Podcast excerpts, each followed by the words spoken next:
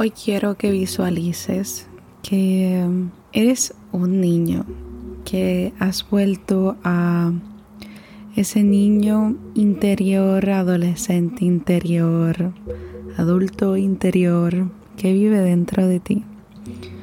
Y me gustaría que veas cómo tú te tratas, porque en momentos tendemos a tratarnos de una forma no tan agradable a nosotros mismos.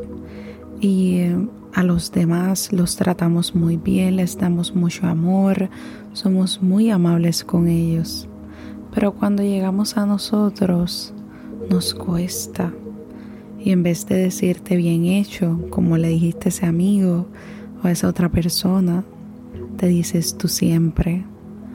O porque vale la pena estar aquí o por qué vale la pena hacerlo si como quiera voy a hacer lo mismo. Y eh, mira lo que deseo que en el viaje en el que quiero que te vayas conmigo. Y me gustaría que tú te trates como si fueras un niño inocente.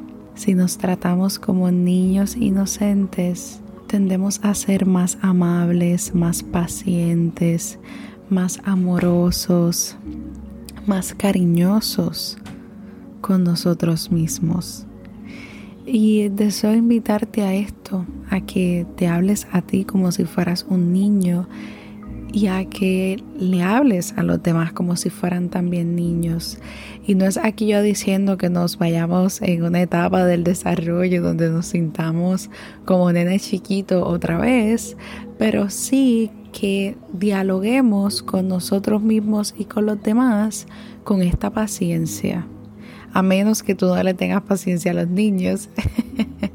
Pero imagínate hablándote en esa en esa amabilidad y en ese amor y deseo que te conectes con eso porque tú también mereces tener ese espacio donde tener un diálogo positivo contigo mismo sea la orden del día, sea algo que sea constante y que ocurra todos los días, porque en la medida en que ocurre todos los días, lo vas creando como un tipo, estilo de vida, un hábito, una rutina, y el hablarte a ti de una forma muy bonita va a ser parte de tu normalidad.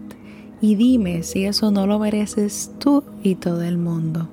Deseo que lo intentes, que estés bien, Muchas gracias por dedicarme este espacio, este tiempo y este espacio para ti y que así sea.